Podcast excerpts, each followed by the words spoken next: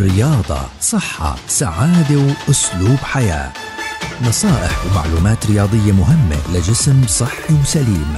تسمعوها يوميا عبر أثير أجيال مع الكوتش. مجدي الرابي مدرب الرياضة المحترف. مع الكوتش بودكاست من أجيال.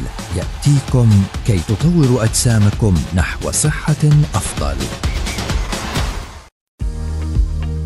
أهلا وسهلا فيكم عبر منصات أجيال المختلفة. اليوم بدنا نحكي عن جهاز الركض ال treadmill في ناس كتير جايبين جهاز عندهم ركض على البيت وعمالهم بيستخدموه أو بيروحوا على الجيم وبيمارسوا الركض هناك. إحنا هدول الناس بدنا نحكي لهم إنه حاولوا دايما ما تزيدوا الفترة اللي أنتم عمالكم بتمارسوا هاي الرياضة على ال treadmill كتير دكاترة عمالهم بيحكوا بهاي الأيام إنه الضغط الهائل عندي لما أمارس التمارين الرياضية على جهاز ال treadmill أو أركض عليه لفترات طويلة اللي هو عم نحكي على فترات بنحكي عمالنا تتجاوز الخمسين دقيقة ممكن تصير ساعة ممكن تصير ساعة ونص.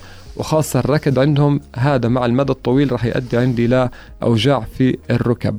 فإحنا بنحكي للناس دائما كم أنتم استخدموا جهاز الركض لفترات مش طويلة حاولوا دائما تخلوه للمشي السريع أو الهرولة. كأقصى حد ما تركزوا عليه للركض الكتير. إذا حبيتوا تركضوا إحنا بنفضل الشارع لأنه الشارع عندنا بيكون المنطقة تبعته آه يعني نحكي أي بس يعني آه أصلب من ال treadmill فهذا ما بيأثر كتير على الركب مثل ما عماله بيأثر جهاز ال treadmill دائما بنركز إنه ال treadmill هو من التمارين الهوائية. فإحنا بنحاول دائما ننوع في التمارين الهوائية اللي إحنا عمالنا بنستخدمها سواء من treadmill من إفكس من بسكليت من نطنطة. فأنا مش غلط إنه أعمل treadmill حوالي نص ساعة وبعدين أروح ألجأ لتمارين تانية من jumping jacks jumping squats speed run ممكن أركض في الشارع.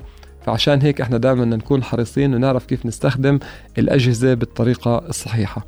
نتمنى الصحة والسلامة للجميع. in sports we share love